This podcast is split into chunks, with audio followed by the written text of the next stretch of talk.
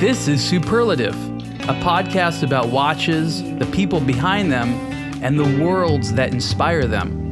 Spending time with the Blog to Watch community and the stories we discover. Let's get started. Hey everyone, Ariel Adams here with the Superlative Podcast. My guest today is Mr. Chris Mitchell, and he is a writer, a, a, team with his wife Pilar Guzman, and they wrote a great book called Patina Modern, which I'd like to talk about. And they also have backgrounds in media. Chris, of course, is also a watch lover who has been to Baselworld, the uh, the late Baselworld, many many times. Chris, welcome. Thank you so much. So you were telling me that you had gone to Baselworld many many times in your former life in media. Um, the show no longer exists. This experience can no longer be had. What are some of your memories of Baselworld? Well, I was a, a magazine publisher for um, about 20 years um, at uh, GQ and Vanity Fair and Condé Nast Traveler and a bunch of other places. Um, and so every year, you know, we would make the pilgrimage to Basel um, to do that, you know, enormous watch show. Um, and you know, my memories, having been to other trade shows in other cities, is that I don't think I've been to a bigger one. Uh, I don't think I've been to one that covers more square feet than uh, Baselworld. It was it was like enormous and overwhelming, and by the time you came home, your head was like swimming. Yeah, I, I think at its high point, you know, they had over a thousand exhibitors. Amazing. Yeah, because remember they had for many years. You might remember this. There was the uh, what they called the Far East Hall, which was far away from the main halls, which had hundreds in there. And then there was the jewelry and watchmaking supplier halls, which was like yeah, equipment totally. and tools or like loose gems. And I those stopped when I first started going. But you're right. I mean, it was an amazing experience. It went on for about a hundred years, and uh, you know, it's it's. I like to talk. I like to have people tell stories about it because moving forward, no one's going to have new ones. Like, do you remember the the Breitling parties? Um, I the Breitling parties I don't remember. I remember Breitling's booth was always crazy because it had this you know enormous fish tank in it. It um, did, yeah. Uh, did you go? What parties I, did you go to? What are some famous parties? You've been. You had to have been some stuff. Publishers get invited know, to good stuff. I'll tell you, the, the, the the stuff I remember most is that we would always have dinners at um, whatever that like you know big traditional restaurant is, you know, right in uh, you know right in town, and and you know everyone would be there. Oh, oh the party I remember is the Movado party actually. Oh yeah, uh, at the Three Kings. Movado for years, you know, took over the Three Kings and always had a huge party there. Um, that was actually the one I probably remember the most. Um, but mostly it was just like we we we'd get up. We'd always stay in uh, Zurich we'd get up really early. We'd take the car for like a whole hour to Basel. You know, we'd walk the show with appointments every half hour with PR people from 8.30 in the morning until 5.30 at night. And then you'd wind up going to a cocktail party and a dinner and you'd fall asleep, you know, you know, getting a taxi on the way back to Zurich. It was, it was grueling. I, I like that you use the word pilgrimage because I think that's more correct than maybe people might realize you know, you described a situation where you to attend this show, which needs to be attended, you had to stay in a different city and drive an hour. Like there was no simple way of attending Baselworld. I had to go through an apartment broker. I spent a fortune to rent horrible, horrible oh, apartments yeah. in town. Well, and, and, of course, the, the people I felt the worst for were the ones who were stuck on those boats that they would park in the river. And the, yeah. the worst rooms and rats, you know, climbing, you know, on the ropes from the docks to the boat and vice versa. Like I, the horror stories of accommodations because – there were so few hotels in Basel, of course, that, you know, they were always spoken for by, you know, most of the watch vendors. They would make you stay something like 10 days at some exorbitant rate. So we, you know, we did the math and we were like, this is crazy. You know, we're here for three days of, you know, just, you know, jam packed meetings. Let's just stay in Zurich where the hotels are nicer and we'll just, you know, stomach the drive. Now, the reason I'm really glad that you mentioned all that is is a great segue into the sort of next topic, which is uh, space and emotion. What we're describing is that the experience and the spaces around the celebration of the objects we like wasn't great. there were some nice booths for sure, but being in Basel, where we stayed in Basel, was not a luxury experience. I know that you, Chris, and me, and many others have thought to myself, wouldn't this have been a lot better if it was a luxury experience? And you are now what I consider a specialist of course, in exteriors, but also interiors, not just in the way they look, but the emotions they give you. How did you how did you specialize in that direction? Well, that's a great question. You know, we we we always do joke, you know, myself especially, um, that you know lots of other guys golf and I have you know house renovations instead um, because for 20 years, you know, starting with uh, our first apartment that we we got in uh, Manhattan's Chelsea neighborhood, which was this estate condition uh, great old pre-war apartment, but in you know a state condition, as we learned quickly, meant you know absolutely horrible condition. Um, and we, at the time, being you know under thirty, knowing nothing, um, sort of you know just went headlong and tackled this this big apartment renovation and had both it was frustrating at times but it was also super fun and it got me hooked on like you know how fun it is to sort of take a space transform it for yourself and I think in our case, you know, what what's really special is to be able to take these spaces that are well over 100 years old, um, respect and honor, you know, the craftsmanship that you simply can't reproduce today. Uh, don't have the manpower, don't have the materials, don't have you know the the quality of some of the woods and stuff. Um, but then also sort of make it you know a, a modern you know uh, luxurious you know experience as well. And so it's that dynamic and that push pull between the two things that I always found super fun. So we did that apartment. We lived there for a few years. We had a kid. We then bought a brownstone in Brooklyn where we still live, where I'm uh, speaking to you from now. And, uh, and undertook a two year renovation of this, you know, great 1880s brownstone that hadn't been touched in 50 years. Um, and then a series of houses in the Hamptons. Um, and we like to say that each one got sort of progressively crazier, where you know, the first time we were scared to move a wall, and the last time, you know, we moved the whole house. So to answer your question, I think you know that that notion of what is luxury and what is a luxurious experience, you know, for us, it's you know, it's it's it's a combination of you know, you want it to be beautiful, you want it to be aesthetically pleasing, you want to fill it with you know, in our case, you know, a really highly curated and and deeply thought about collection of of modern antiques, you know, Danish and French stuff from the 40s through the 60s. But also, you know, you want it to feel like a home. And that's a right. big thing that Pilar and I always go back to is, you know, it's not a museum. Um, you know, it, it's not there to impress other people. It's there for you to enjoy. And it's got to have a warmth that can come from the decoration, but also has to come from the way you use the space. Yeah, I want to mention something that I hope you'll agree with about having a media background. You know, you and I have a media background. One of the things that we get as media people is exposure to a lot of nice stuff. We also get to hmm. compare a lot of it. We become curators, um, browsers of a sense, if you will. And we get to have a sense of identifying the good from the bad, as well as where to find things. There's a sort of exposure of all the different types of decor and all the different types of styles that are out there that we wouldn't necessarily know if we grew up and sort of stayed in the same place. And so there's sort of a special ability to understand what your options are that comes from having a media background that would take just so much more involvement. I mean, when it comes down to it, you've developed a whole series of skills that allow you to do it.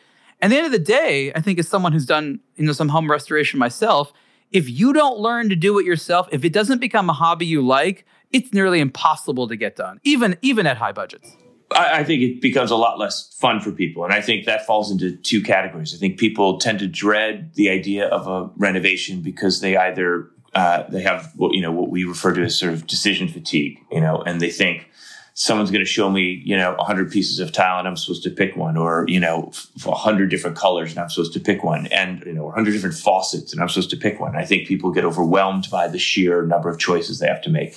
I think the other part that, that really tends to scare people is, you know, it is, you know, expensive. They feel like, you know, it involves, you know, uh, the chance for the building to fall down. Um, you know, so this sort of like it's so outside of people's comfort zone in terms of how they think about their handiness um, but the truth is, as you said, you know, it's you know, it, it's incredibly rewarding if you focus on the parts that are really personal. You, know, you get to create a space that represents you, and and for us, that's always been a huge part of it. We felt like we never wanted to buy someone else's taste, you know, not because we think ours is better, but because ours is ours, and we wanted to create a home that, in every case, you know, were choices that we got to make. Um, and and I think you're absolutely right that we were lucky. We we got this front row seat because we worked in the the media and the magazine business.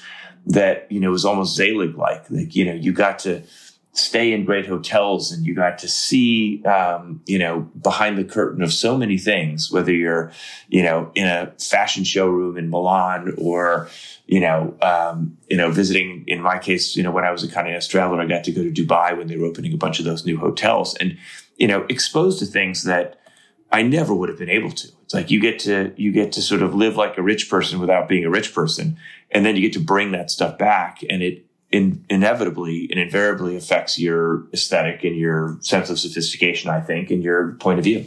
One of the things that you tend to develop is the ability to notice what's nice. And then you have this desire to surround yourself with beautiful things.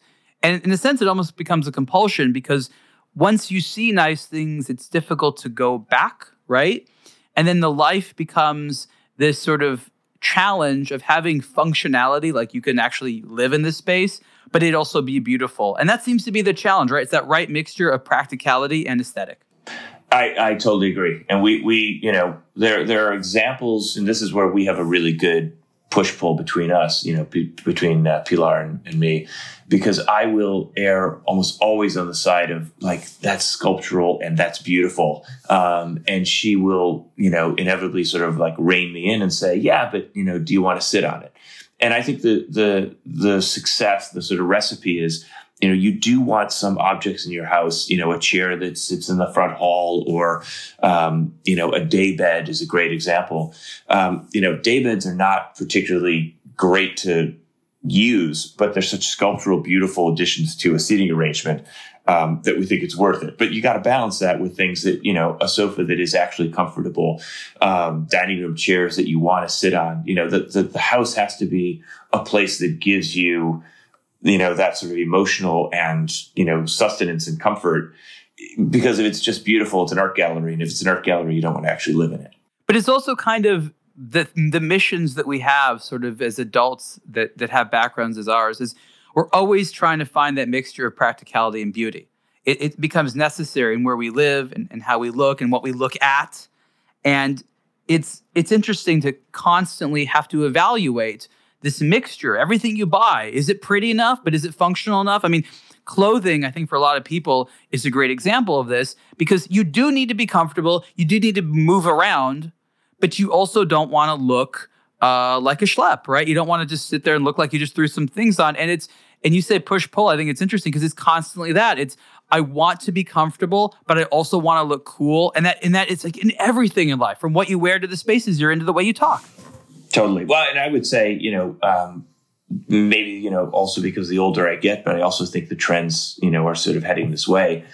You know, it, that men have it have it easy in some sense because, you know, when you embrace sort of a sartorial tradition, you know, you're getting really beautifully made clothes that are not about, you know, fashion. Um, and and I think you know, as I found in my career, the longer I was spending in places like Paris and Milan and going to fashion shows and looking at, you know, stuff on the Balenciaga runway, you know, you could appreciate that there was, you know, art and vision behind it, you know, but it, it does really become kind of silly. Um, whereas, you know, a beautifully cut you know, wool jacket or a beautiful pair of, you know, trousers or a cashmere sweater or a beautifully made shirt, you know, for men. And I think increasingly we see this now for women who are adopting this, like that's just a beautiful way to live, you know, um, and it might not be fashion with a capital F, but it is, it is luxury and it's comfort and it's practical. And at the end of the day, we're always trying to bring into, you know, interior design some version of that. Like we're trying to create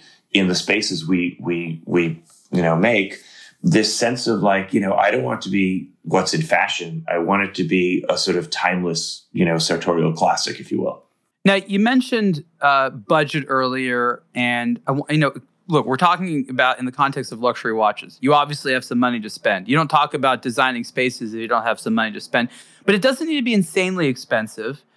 I help people get real a little bit about the types of investments they need to make when it comes to sprucing up rooms or an entire place. I, I don't. You don't necessarily need to throw out n- numbers. No, but, but I, when people, yeah, yeah you, you, know, sure. No, and I think I think it's a really good question because I think the entire sort of enterprise scares the hell out of people. And I would break it down into, you know, I don't know, let's, let's say three, four different things. Let's see where we go. The first I would say is materials. And, and the reality is that the materials that you're using to create a beautiful house are in and of themselves not terrifically expensive things. Um, and or let me put it this way: the difference between using nicer materials and what we think of as really crappy building materials. You know, some of the stuff that we saw going into houses in the 60s and 70s, and um, you know, when we think of sort of cheaper housing and linoleum floors and formica counters and stuff like that. If you're using, you know, marble and you're using, you know, um, you know, your walls and your your paneling most of that is painted wood. And so the materials themselves are not what's expensive. And the key is, you know, find the level of detail that you're looking for and invest in the workmanship to create that. And again, we're talking in this day and age, you're not talking about, you know, 40, you know, laborers hand carving your walls. Like that's not what's going on. So to build a house and build it right and build it with nice, simple materials, but with a little bit of detail, that's what goes a long way and makes it feel not generic and not silly. You can have a taller baseboard molding, for instance, instead of a, a shorter, cheaper looking one. The cost differential is not much, but the effect on the house is, is enormous. Won't you the admit sec- that it's, I'm sorry, that it's very challenging to find that type of help, that it's sort of the Wild West when it comes to things like contractors, craftsmen, uh, people that work on your home, handymen, things like that. Like, like it's, people are are justifiably freaked out. And again, I don't want to to, to lose cadence on uh, other thing, but like I yeah, it's a no, big it's thing everything. To, to talk about. It, it, it's everything to find. You know, I mean, I I have been so lucky because there's a, a, a core crew of guys that I work with out in the Hamptons, and I am just in awe of their their abilities, their their artistic and artisanal skills are just mind-boggling to me. In part because you know I'm someone with a good eye, but you know, uh, you know, I, I, can't do much more than sort of some basic handyman stuff. And so to see the level of skills that these guys um, uh, are, are, you know, master builders, a guy named Roel, um, he's from um, Guatemala and his entire crew is largely Guatemalan, and and these guys, you know, it's like um, it's truly like a, a, sort of artisan system where they start out, you know, when they're 22 years old, not knowing much and doing kind of the the more manual labor on the job, and they evolve, you know, as they work their way up into these just master craftsmen, and so. To your point, yes, like the, finding you know uh, crews of, of people who know really how to do this is is everything. Um, and so I think once you, and if you are lucky enough to have that, you know, a group of people who you trust their ability to, to produce what you, your, your eye wants, um, is everything. But, but I would say if you, if we go back to that notion, it's like the first thing is, yeah, like invest in a level of detail and quality craftsmanship so that you get something beautiful out of your home. And that's more about finding the right people than it is about sheer money.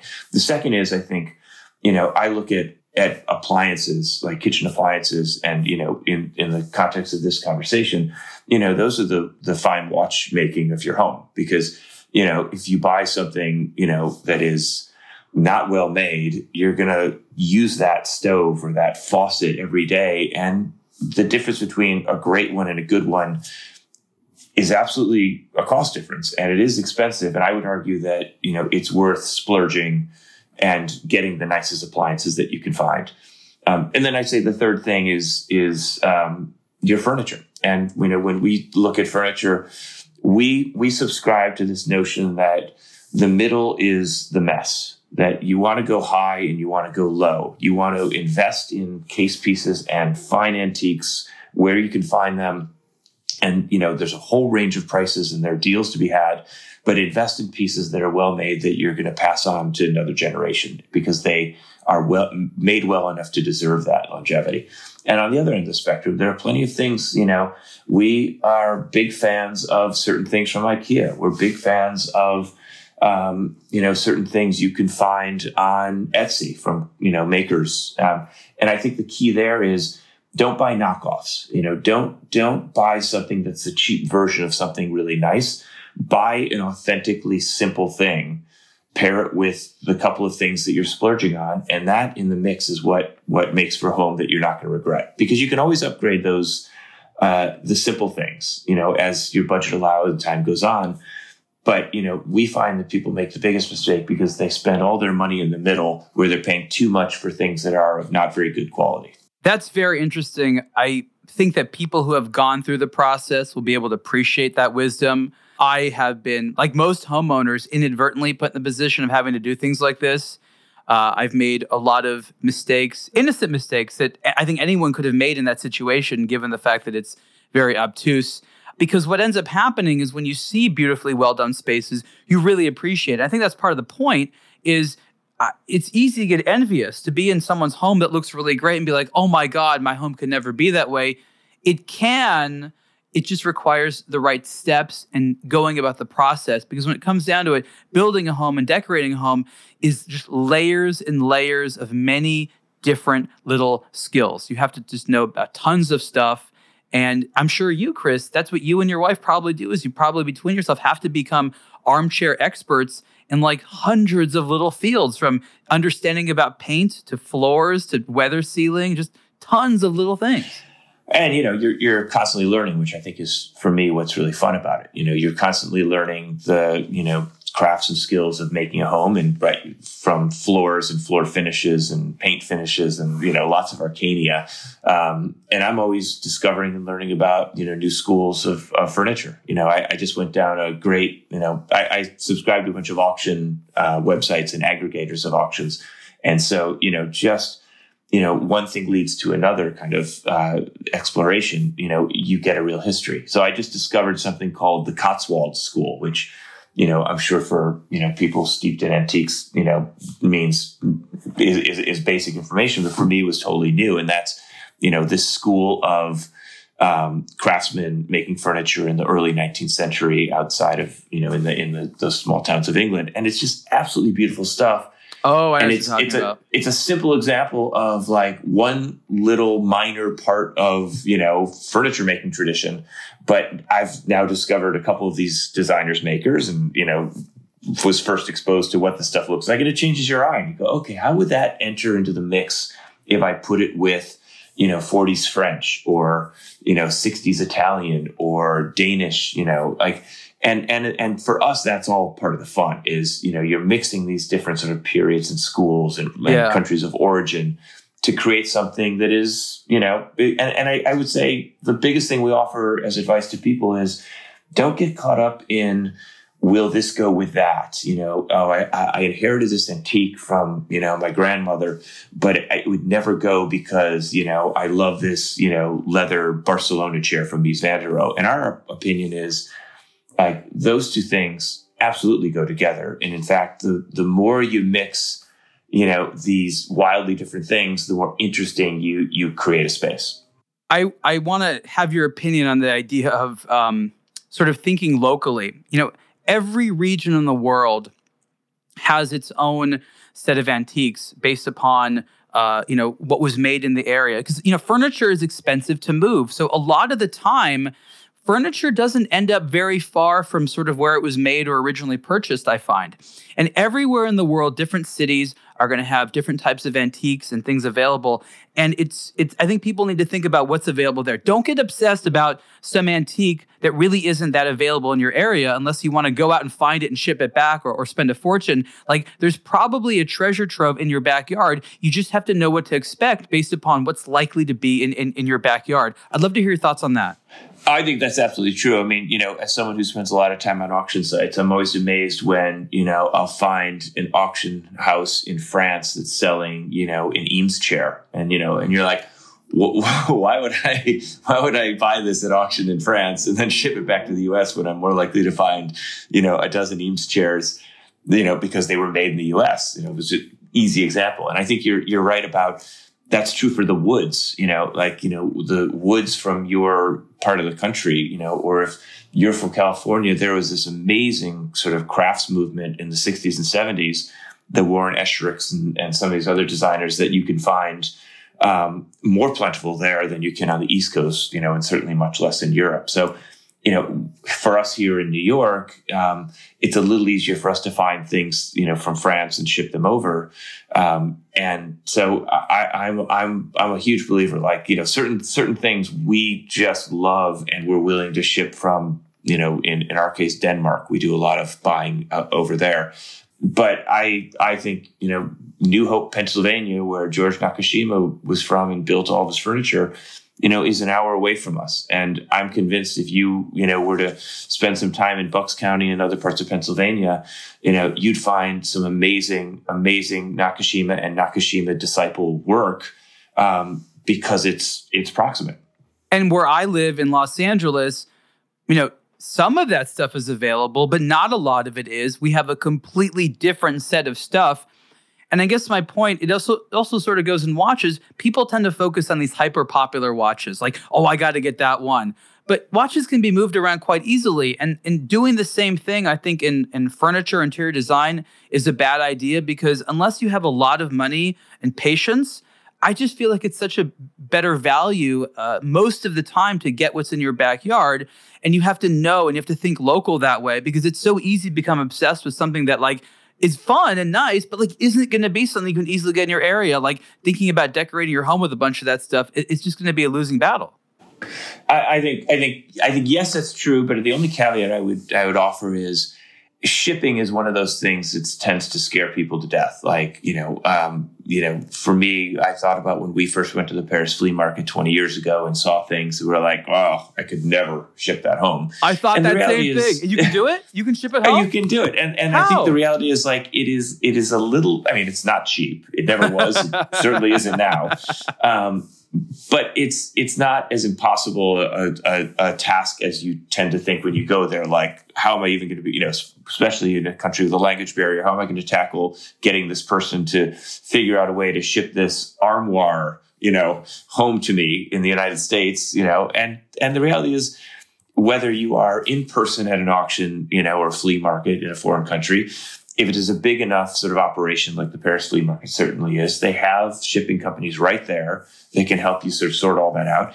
And we find that when you're dealing with, um, you know, international auctions, as, as I now do quite a lot, um, you know, I found this wonderful shipper in Germany, and he's basically gone all over the continent, you know, from, you know, uh, France, France to Rome to Denmark to Sweden to, you know, he's picked up pieces all over, crates them up, puts them on a boat, and a month later I get it. So you'd be surprised at, at how small the world is these days when you need to get something shipped to you.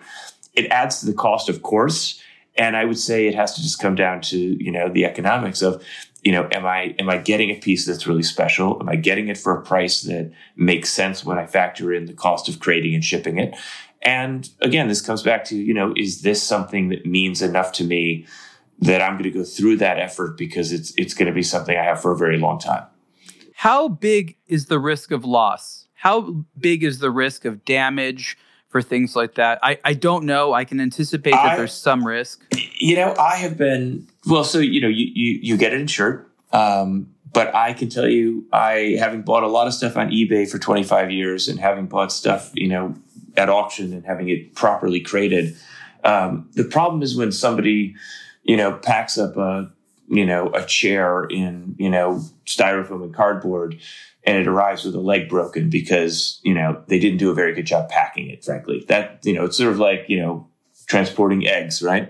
Or seatbelts. It's like, you know, the packaging is everything. And in every case where I've had stuff shipped in a crate, it's been flawless. And I think that's because they do, you know, I mean, the way these things come, it's like the crate itself is a piece of furniture. You know, it's it's an insanely beautiful and really well done sort of operation. So, uh, you know, if you're willing to, if you find someone good, if you're willing to spend a little money, and if you're buying pieces that are meaningful enough that they're worth shipping, you know, to your point, you know, it's it's got to be something worth doing.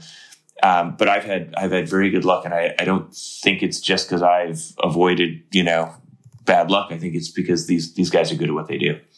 So you seem to be very focused on sort of good habits when it comes to all this, and I'm going to ask you your opinion on a very tricky matter, and that is not the acquisition of new things, but the discipline around getting rid of old and organizing and decluttering, which is something which I think is is hard for a lot of people. It's hard for me. Um, I know that there's services out there, there's techniques around it. What what can you say around the practice of just getting rid of stuff? Because I think that there's so much value in starting from a clean slate or refreshing your environment.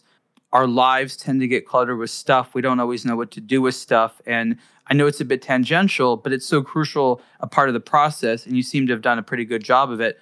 I'd love that to hear your wisdom on the matter. Well, you know, it's it's it's it's funny. It's a lot. You know, I, I'm uh, more so than my wife anyway. I'm I'm you know fairly disciplined around you know editing and weeding out. And so with clothes obviously it's easier. You know you you you make little rules for yourself and i now make them for my wife which i'm sure she doesn't love which is you know like you know if something comes in something goes out you know? Let's get let's weed out the stuff and give it to goodwill or whatever or sell it on the RealReal if it you know if you just never wore the thing. But but having that discipline around clothes is easy the the the dirty secret around furniture for me is I find it much easier to acquire than I do to deaccession anything. Um, and we have, you know, been in a position where we've renovated uh, houses and then sold them in order to sort of tackle the next project. And the last two houses we've sold, uh, the the buyers wanted to buy all the furniture. So it becomes a very easy way to start over when, you know, you basically hand over the keys and walk away. Other than that, and, and if you're not in a position where, you know, like me, you sort of are a serial renovator and a serial collector, um, I think, the, I think it goes back to what I said before. I think if you are buying carefully and you're buying pieces that are of heirloom quality and by definition, those are going to be more expensive pieces. And so they should be more carefully considered you know, if you're not made of money, these are things that you you have your eye on. You think about it for a long time. They're holy grail pieces, like a like a great watch. And you know, when you finally pull the trigger and and, and have that, you hopefully have thought about where it's going to live and how it's going to fit in your life and whether it's going to be practical for you. And you'll have it for a very long time.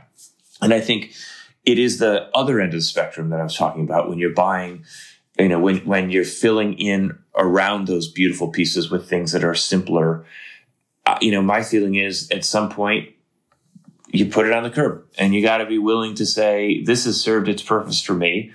And, you know, I'm to, you know, there are sites, as you noted, that will sell your stuff like uh, Kaiyo and, you know, you can sell stuff on Craigslist and, you know, but there's a certain point at which I think it's like you pay it forward and you put it on the street and you let somebody else take it. And, or you give it to, you know, one of the many great charities, you know, Housing Works in New York. You know, we've donated lots and lots of stuff to. And, and that is, you know, that's a freeing up of you to sort of, you know, and you, you do it only when you've got the beautiful coffee table you've always wanted and you can take the other one that has probably served you very well and, you know, and let it have another life with somebody else. Hi, I'm Ariel Adams, founder of aBlogtoWatch with a message from eBay, a platform I probably use daily. Make sure your watches are the real deal with eBay Authenticity Guarantee. I believe it's the first and best service of its kind that protects your luxury purchases and checks each watch individually at eBay's highly reputable authentication partner, Stoll and Company, in the United States. From band to bezel, their authenticators ensure each wristwatch matches the eBay listing and is the real deal. Authenticity guarantee is also very fast. Once authentication is complete, your watch is securely delivered via rapid two day shipping. Surprisingly, eBay's authenticity guarantee service is free for all watches priced $2,000 and up. No one should buy a luxury item without an authenticity guarantee. Do what I do and check eBay before each watch purchase because everyone deserves real. Is it ever a good use of money to hire a professional organizer or a team or a laborer. I, I, think a lot of people are intimidated by the process, and having someone shove them into it might help. I, I don't know. I, I know that these people exist. They might be extravagant luxuries, or are they actually a good value? I have no idea. I've never done it. I feel like I'm OCD enough that, you know, I, I could offer my services out and it'd be, you know, a terrifically fun thing to do. I'd do it for free because, you know, going into someone's closet and or going into their living wow, room and helping them hired. organize it, I, I'll do it in a second because the pleasure it gives you to sort of make a space better. You know, we joke that when I left my career in media, you know, to basically do this, we wrote the book um, and I am spending my time, you know, my day job, as it were, is basically, um, to you know buying and, and renovating these great old houses in the Hamptons, and then you know ultimately we'll sell it at, in order to sort of buy another one. So I, I, I regard you know my my second act as sort of saving these great old shingle style houses one at a time, um, and then doing all the fun stuff along with that, like you know collecting furniture and renovating and so on.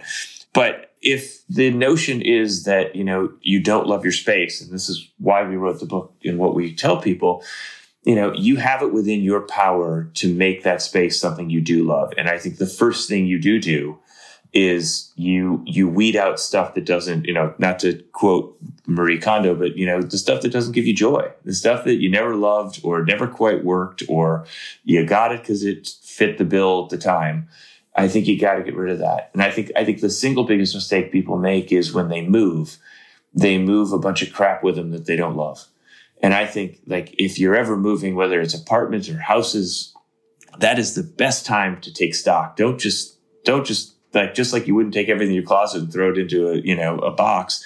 You, that's the time that you weed out all your belongings. And I think furniture and rugs are chief among those. Like, you know, do I like this enough that I want to spend the money to move it to the next place and and live with it or am i going to am i going to like it even less than i do now which is probably the case. So my best advice is you know you, you you need less furniture than you think in a room and the more space you have for things to breathe the generally speaking the better the room's going to look anyway. Like declutter if nothing else for the sake of just having the room have less stuff in it. And then i would argue you know just just be somewhat merciless. If you don't love it get rid of it I want to expand on that because I think that's a great response. And I find the practice of taking an item that you have, looking at it, and like you said, asking if it makes you happy, actually examine your emotional response. If you have no emotional response, you don't need it. It's probably more expensive to hold on to it than just to get it again if you need it later, uh, economically speaking. But what I think is the problem is what I'll call the looking in the mirror problem. A lot of people are afraid of having to examine themselves. And when you go through your stuff, you examine your life history, your emotions. It's an emotional process that is difficult. It's not physically demanding, it's emotionally demanding.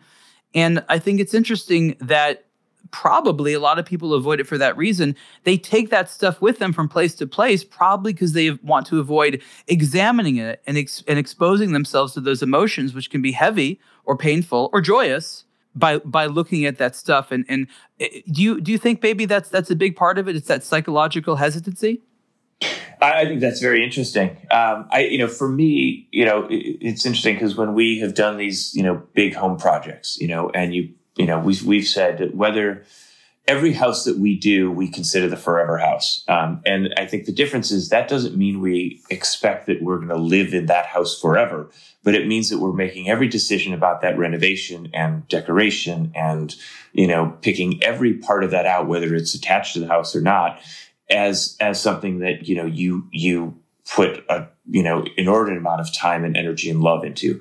Um, and when we've done these big projects and we've then you know sold them, and people say, "God, is it isn't it sad to sort of sell the house?" You know, and I always think, you know, the house you can always build again. The stuff that's sad is when you sell the furniture and you know that there was that thing that you collected that was kind of a one-off, and it is both special to you because it you know has some sort of scarcity value, but in many cases it's special to you because it, it has meaning and memory attached to it.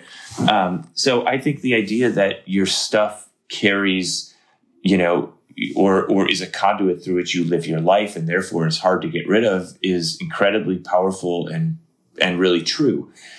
Um, I think that the the way you you navigate that, if that's the right word, is you know you you are who you are wherever you go, and you have to find a way if you want your space to reflect who you are today to be willing to let go of of the attachment of memory or of meaning for who you might have been when you got that piece. If that piece no longer works for you, and I think this is frankly true of relationships. Um, there are friendships that run their course. I, I read this recently, and it meant a lot to me that you know we tend to put such shame around the ending of a relationship or the ending of a friendship, and I think the reality is it doesn't have to be you know, a negative thing, that there are people that pass through your lives that mean a lot to you at the time, but, but they don't necessarily mean the same thing to you now. And I think that's, I mean, it's a probably terrible thing to compare people and furniture, but I think that, you know, being willing to let go of things, whether it's a relationship or, you know, a coffee table is probably ultimately healthy. As long as you don't sever all attachments to everything, uh, having some ability to sever is probably not a bad idea. Uh, thank you for that that tangent. I just thought it was so crucial to this discussion because a lot of people could do the things that that the book talks about, that you talk about, but we've all been, uh, you know, in people of crazy lives. I mean, I have I have young children, so I I'm just I know that I can't have the space I want for a reason. There's like a a, a good reason. I, I, have to wait till they get older and then I can have a nicer space. I have art, for example, in storage. Would love to put it on the wall and make the space nicer, but do I want crayons on it? Not really, right? So I'm just gonna leave those walls blank for now, and that's just that's that's just the thing. But I think for a lot of people, you know, uh, like like it is starting any new hobby. Um, as adults, people are afraid to learn new things and and open themselves up, and so much joy uh, can be gotten out of this. This is a hobby that is, is really like hundreds of mini hobbies in it. And, you know, watches is sort of an esoteric hobby, but like making nice space, buying antiques that are available in your community, going on eBay and, and, you know, looking for stuff. Um, this is all stuff that people sort of need to do anyways. So it's like if you're going to be wearing clothes, as we know you are, you want you might as well be wearing nice clothes, right? And this is one of those necessary things. It is not. It can be a luxury, but it's part of the human uh, experience right now at all ends of the spectrum to inhabit spaces. I totally agree, and in fact, I would only push back on your contention that because you've got young kids you know, you you should be sort of putting on hold this notion that your house is everything it can be. And, you know, while I certainly agree with you that you don't want crayons on your art, you know, we you know, we have two now, uh, one in college and one in high school, you know, almost grown children. And from the very beginning, you know, we were really clear about wanting to have homes that not that not rooms that are off limits, you know, not the all white couch with the plastic on top, um, but we always had nice things, and we taught our kids from a young age, you know, like respect the furniture. You know, don't put your you know feet on it. Don't wear shoes in the house is one that we have always subscribed to because we live in New York and you know it's a dirty place outside, but you know, you can teach your kids from a young age when they're old enough to appreciate this that, you know, these things are special and have some meaning and they're not more important than you are, child, but, but you should respect that these are nice. And we, we've always found that, you know, our kids have not babied things, but they respect, they respect, you know, the furniture and nice things. And I'd say the second half of that, which is a big part of the book, is that if you have things that get better with age, you don't have to baby them. Um, if you have, you know, the materials that we talk about, like white oak and leather and brass, you know, these are strong, sturdy materials that can take, you know, fingerprints and a spill and, you know, in most cases they they get even better, you know, as a nice sort of side effect. So, you know, we we always joke that, you know, when the kids are out of the house, we'll start, you know, reupholstering things in silk velvet. Um, you know, because you know materials like that, you know, an orange juice spill is, never going to come out, right? But but when you're talking about a lot of the materials that we like to work with, I think we can see the 18 years that you know our older son has lived in our house with these things, and those memories. To bring back your earlier point, like that makes the piece better. Um, you know, we can say, "Oh, I remember when Henry was 10," you know, and you know banged into this thing with or spilled that thing, and you know, if, if you if you accept your home as both a beautiful showpiece, but also a breathing, living evolving thing, then with that comes some of the wear and tear that we call patina. That's that's a very elegant way of looking at it. It's it's uh, very difficult for people to see damage sometimes. Uh, I want to change tack to a, a, another question. Do most people have too many tools or not enough? Uh, you mean literally tools? Like well, like, like like in in the sort of home repair spectrum. I think I know for oh, guys, most people like to get enough tools. tools. Not enough tools. Well, you know, maybe that's maybe that's regionally specific because I think if you've got a garage and a basement and, you know, it's really fun for you to sort of, you know, it, it's fun. Those are fun things to buy. Um, you know, here in New York, obviously, I think most people don't even have a screwdriver and a hammer. And I'm always amazed at going to, you know, especially when people have actual houses, second houses, weekend houses, um, how few tools they have, you know, and, and, you know, we're obviously, a little bit different. But I think a good set of tools, and I don't mean one of those like starter sets where it all comes bundled. It's like, you know, go to a Home Depot and I would buy a couple of key, buy a toolbox, number one. Um, you should have, you know, various sets of pliers, including needle nose. You should have various screwdrivers. You should have um, uh, a, a good cordless DeWalt drill. You know, get a hacksaw and a skill saw uh, and a and a wood and a regular just straight wood saw like the you know a basic set of tools is i think you know is everything and even if you don't have tools are not room, that expensive too they're really no, not that they're expensive not, they're not you know and i mean the one that i would say above all else is you know every person man or woman should have you know i, I was thinking of this for my kid who's living in a dorm in college and as soon as he moves out of a dorm and into an apartment I'm going to get him a DeWalt cordless drill. I think. Why, why DeWalt? Is, You're like specifically DeWalt. Well, you know, it's funny. I, I, I yeah, sponsored. No, um, I, I, I don't know. I think, well, I don't know, maybe aesthetically, I like the way they look too. They're, they're this great yellow. They make a very compact one. It's just what I've always used. It's cool looking. I have a Milwaukee. Don't hate me. I, I love Milwaukee. I tend to think of them as such a good heritage brand. It's like, you know, the logo uh, reminds me of, of beer. And, and I just think of like some dude like doing construction while drinking beer. I don't know. It's hilarious to me. It's, I mean, it's, it's well made. They're, they're, they're, I'm sure they're it's great the tools. same font as like the Miller, like the Miller, you know, beer.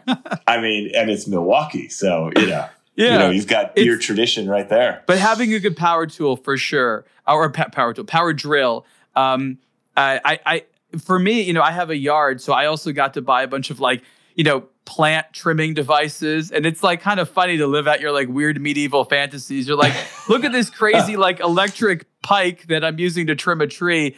Um, it can also be a Zen experience, but it can also be quite annoying. But you're right. At the end of the day, the more tools you have, know how to use them at least. Don't just buy tools for no reason.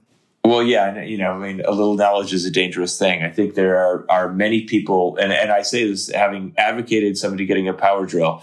You know, there are so many things that you should never screw in with a power drill, like you know, where there's too much torque and too much power, and what you really want is just like you know, I I, I am now obsessed with all the woodworking videos that show up on my Instagram, and watching some of these fine cabinet makers, you know install, you know, a, a hinge, you know, and painstakingly, you know, screw in the flathead screw on the hinge. Like, you know, like the way that people with a real love and craft, you know, use their tools is like, you know, it just like, it makes you just in awe because, you know, there's no better like respect the process than, you know, people who know that good tools make for good, good work. So what is the next step for you in terms of the thing you want to learn? You know, there's always these more and more and more skills. Certain things like how to paint a room properly, I know I'll never do. There's a technique to it. There's an art. It requires patience I don't have. But you, you know, you, you have to keep adding skills as part of what you do. What's like the next skill you want to add to your repertoire?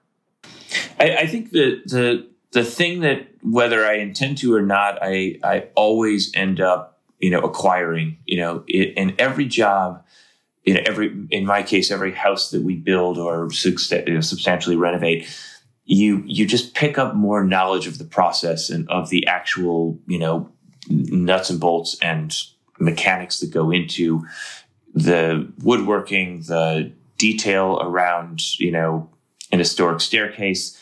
Um, part of that is you you have to sort of educate yourself and learn the history and look into um, you know all these sort of like historical technique and so learning more about where things came from and how they're connected to other historical tradition um, for me it's just a, it's a lifelong endless learning um, and and it's fun because of that um, what I what I actively want to learn, um, I have a fantasy. I suppose you know some people have fantasies of going to you know baseball camp or something. I I I would love to go to a place called Waters and Acland, which is a furniture school in England, where you go for I think it's like a one year course. Um, cool. Um, and you you literally learn how to make you know beautifully handcrafted you know you like carpentry? dovetails Oh, like like like fine carpentry, like fine wow. furniture. We're talking like wood making. making.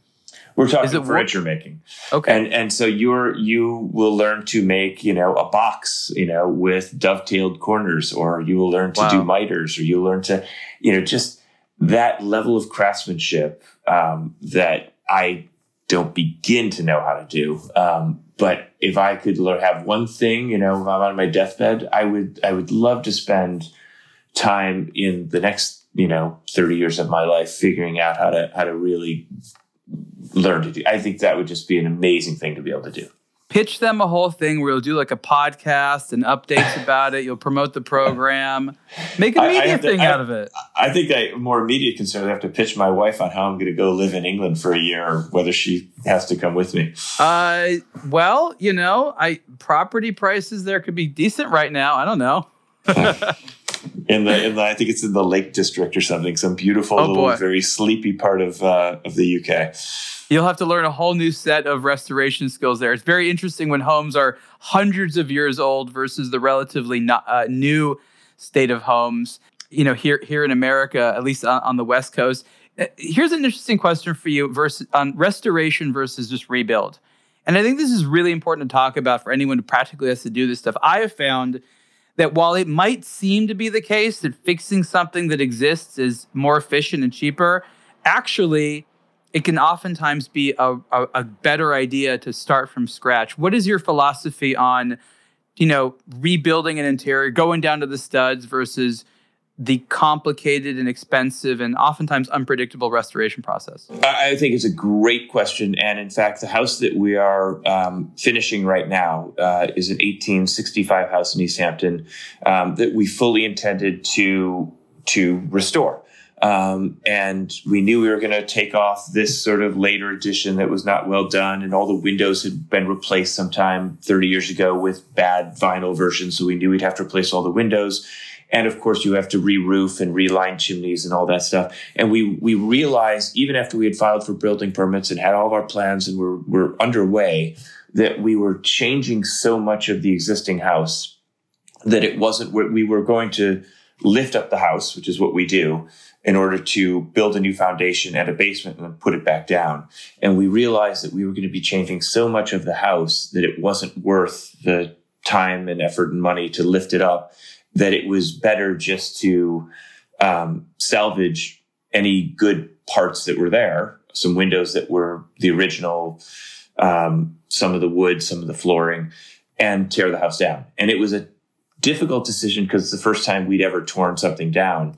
But you're absolutely right. And I think the, the lesson we've learned through doing a lot of painstaking restoration is twofold. One is you have to ask yourself, you know, what is it that I'm saving? And, you know, there are houses that have uh, woodwork and bones that are so good that it would be a sacrilege to take them out and that you couldn't properly take them out and save them. So there are simply rooms or parts of the house, and in some cases, the whole house, where it really is worth restoring. And even when you say restoring, you are still going to have to build a lot of new to match the old. You know, in our case, everything we've done that's that's a real restoration, whether it's you know coffered ceilings or staircases, you know, you're rebuilding half of it. You know, you're you're you're saving a lot of it, but you're also feathering in a lot of new with the old. And that's right. the second part of the lesson is if you're doing good work and you've got really skilled um, craftsmen, new work, new build can be as good as old. And I think it's my prejudice and probably a lot of other people's to think that, you know, new work is inherently sort of cheaper or less well done. And the, the reality is, you know, fine woodwork and, you know, building coffered ceilings, you know, done new is in many cases as as beautiful, you know, in some cases better than than the old. And so we we are less scared now than we used to be of of simply starting from scratch. You know, if you if you you know hold yourself to certain principles of restraint. I think the problem people have with new build is they build too big. They make the proportions of the house, of the room, of the doorway, of the whatever too big, um, or they cut corners. And so you you just have to be really disciplined about not allowing yourself to to you know make it too big, keeping yourself to historic proportions, and keeping yourself to the quality of historic detailing. And then I think you know building new can be you know there are examples where we absolutely believe that we have improved on you know the architecture that we revere. Um, and I think what we're doing with the house that we're just finishing now is a better 1880s house than 90% of the houses that were built in 1880s, even though I love those architects. So. I mean, look, there's very few perfect spaces. People tend to revere history, revere the way it used to be. I mean, every time a house is made successfully, it's a freaking miracle. Okay. So, like, that a house works at all. Uh, I mean, I, I know that for you it's a little bit different, but just seeing what I've seen and knowing all the things that go wrong and the defects and things like that, like, nothing is perfect. So you can always improve. You, so there's always something that could have been done better. Well, not and, only that, but but show me an yeah. old house. You know, in LA they're not as old as they are here, right? But show me an old house that hasn't had revisions and additions and alterations done to it. If it's right. if it's 100 years old, there is I would argue you know, you can count on one hand in the entire town of East Hampton the number of hundred year old houses that have not had and I'm not talking about some bad 70s edition. I'm talking about, you know, quality editions, you know, of an 1880s house that got added onto in 1913 and 1918. You know, like they they are you, you know, they evolve over time. And the thing that we do when we build a new house and the thing we do when we add on or restore an old house is we invent a narrative. And that's incredibly important because you have to think, okay, why does this addition live here on this new house? Or I'm building a new house. What are the different parts and wings and, you know, bits and bobs? And if you, if you have a logical historical narrative, this was a covered porch that was then closed in over time. This was a bedroom wing that was added on you know, over time. You have a house that even if it's brand new will feel like an old house because it has that, um, it has the quirks and it has the the sort of um, you know idiosyncrasies that would have happened to a house over time. Well, I think that for me, the lesson is value timeless good taste rather than originality, because originality unto itself is not inherently valuable, and oftentimes, and this is this is I guess part of the problem with homes compared to other design objects is that wear and tear and other factors forces you to upgrade over time uh, plumbing, electricity, materials, insulation, appliances. Um, being able to rely on originality is something that is a problem you can't do. And so thinking about keeping it the way it used to be, I don't think it has a lot of value necessarily. I mean, it, you know, it's the reason that we're absolutely historicists because, you know, for us, you know, I, I, mean, we love old homes. I think they're really beautiful. It does, you know, and, and I am at heart a modernist. So, you know, modernist architecture, you know, is to me the most beautiful thing, you know, the sort of machine for living, you know, or what Mies van der Rohe did. Like, the problem I have with most quote unquote architecture is that, you know, the architect is trying so hard to be original instead of making it simply beautiful. And, you know, there's a great quote by um, a friend of mine and someone I really admire, Paul Goldberger, the architecture critic, and he said, um, you know, the the problem with you know, uh, you know, humor in architecture, and I think he was referring to some of the postmodern era, you know, is that the joke gets old, but the building still stands, and it's it's you know, it's the core difference for me in when you're following trends. It's like you know, the the half life of a trend in fashion um, you know, is fine because, you know, you, you put the thing in the back of your closet.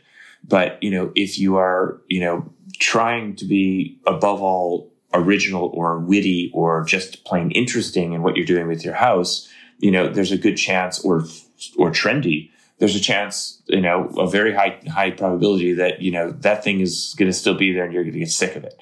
And and we apply that to interior design more than anything. That this trend that we're seeing right now of just you know the same maximalism that we saw coming off you know the runways at Gucci and elsewhere. You know, when you apply that to interior design, even even forgetting about architecture, just applying it to your wallpaper and your upholstery and your paint colors and your rugs, you know, you are going to get sick of that. And for, you know, the level of celebrity and influencer who are fine to simply throw it all out in two years and redecorate. Number one, we think that that's incredibly wasteful and a terrible example to set. But number two, we think that that is setting an example for the average homeowner that they're gonna they're gonna be stuck with this thing that they can't afford to completely undo, and they've put in the really wacky pink tile that in two years they're going to go oh shit. Um, and we think about that a lot. Like you know like we think about this notion that you should be designing a house not not boring but designing a house that is not going to you know that is going to stand the test of time. So, Chris, I want to talk about an interesting thing that a watch designer pointed out to me a little while ago that really got me rethinking not only watch design, but its application towards architecture and interior spaces. And what he talked about was how, for him, and how he was taught, a watch dial is supposed to actually be a physical space. It has to be so nice that if you were standing there as a tiny object, it would look like a great room with great painting and great materials and great finishes. That's what the human eye demands when it is evaluating the beauty of a watch dial. It is a functional space. But like a bathroom, it can be beautiful or it can be ugly. And a lot of that has to do with the materials as well as the arrangement and things like that. And so now I have this connection in my mind between interior design and architecture, of course, for the outside of the watch, but especially interior design for the dial because it, it, there's a real analog there. And I wanted to know if thinking about that, that changes at all your appreciation of interior design spaces or watches for that matter. I think that's fascinating. I've never heard that, but I think I think that makes sense. So, I, I, to me, you know, when you say that, what I think of is, you know, you you look at the overview of that watch dial, right, and and you're looking at the arrangement of of elements on that dial. So, you know, the the the hour minute markers, the hands, you know, uh, if it's a chronograph, like, you know, and if it's a chronograph, especially, you know, where are the various other dials? And so the arrangement of all the elements on that single round or square watch face, you know, is in itself a, a you know, a still life, right? A tableau. That's exactly the way we think about a room. Um, and in the book, we, you know, uh, these are my sort of hand drawn little sketches of furniture arrangement in the room. I think that's true of objects on uh, a mantle or a coffee table. I think that's true of furniture in a room that you want to look at a sort of bird's eye view and how those things relate to each other it has everything to do with whether that room is is a successful sort of tableau of, of, of, furniture or that tabletop a successful tableau of objects.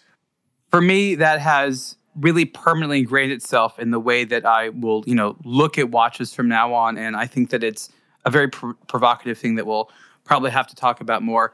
Chris, can you please tell people where they can learn more about you on the internet and anything else you think they should know right now?